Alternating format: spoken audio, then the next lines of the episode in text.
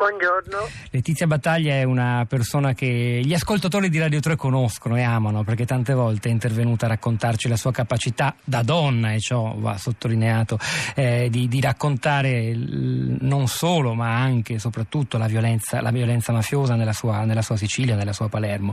E l'opera di Letizia Battaglia è magnificamente rappresentata da una mostra che è in corso a Roma, al Maxi, fino al 17 aprile, eh, che si intitola per, per pura passione. Posso chiedere chiederle di partire da quello scatto che ritrae l'allora mm, giovane insomma, politico siciliano Sergio Mattarella con in mano, in, tra le braccia, il corpo esanime del marito.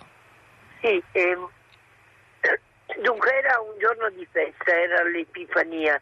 Eravamo contenti, eravamo stati tutti insieme con compagni, amici, in un giardino che si chiama Villa Sperlinga.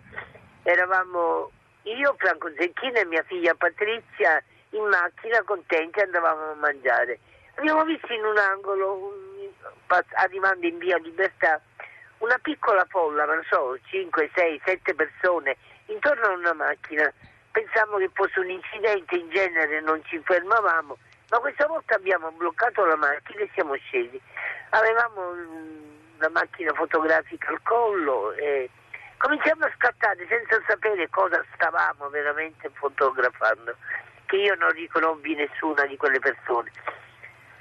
Poi eh, io mi misi dal lato dell'automobile, dal finestrino, fotografai e, e vidi uscire quest'uomo dalla macchina, un uomo tenuto tra le braccia da un altro uomo con i capelli al vento, giovane, che poi, poi seppi che era, proprio subito dopo seppi che avevano sparato al presidente della regione Piersanti Mattarella. Dentro la macchina c'era pure la figlia con le mani al volto, disperata, fuori la moglie.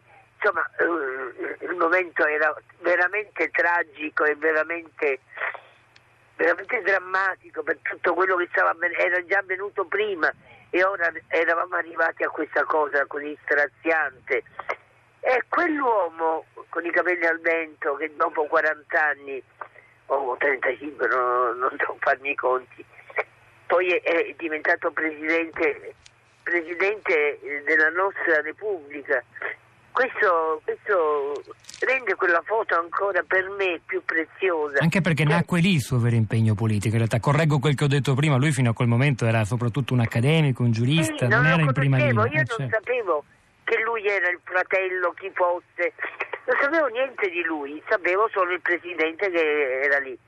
E per cui dopo tanti anni e, e, mi commuove ancora adesso vedere questo giovane lì che poi inizia tutta questa strada che naturalmente è sempre legata a questo dolore forte che gli hanno ammazzato il fratello nel 1980, che anno era, tanti anni fa. Ecco, questa è una foto che allora aveva un significato quello che avevano ammazzato il presidente della regione siciliana, mentre oggi ha un doppio significato, cioè racconta la storia dolorosa di un presidente, anche di un presidente della Repubblica che, che, che, che, ha avuto questa storia di mafia dietro, perciò io ho tanta fiducia in questo, in questo presidente, in Sergio. E racconta, per... ci testimonia un'esperienza politica nata nel dolore, il dolore trasformato in impegno civile. Questa è il nostro che... dolore, nostro dolore lui ce l'ha avuto proprio nella famiglia, ma è chiaro che noi sentiamo moltissimo la vicinanza a queste persone vittime della mafia. Per cui io ho fiducia che questo presidente eh, farà cose, cose, che sono corrette, che non, non non ci saranno intrighi con lui e questo è importante. Noi sappiamo che a Palermo per ora viene processato lo Stato con il processo che sta portando avanti Nino, il giudice Nino Di Matteo la trattativa tra Stato e mafia e allora ci, ci fu qualcosa. Oggi sono sicura che non ci sarà niente con questo Presidente. Ho molta fiducia in lui, molta.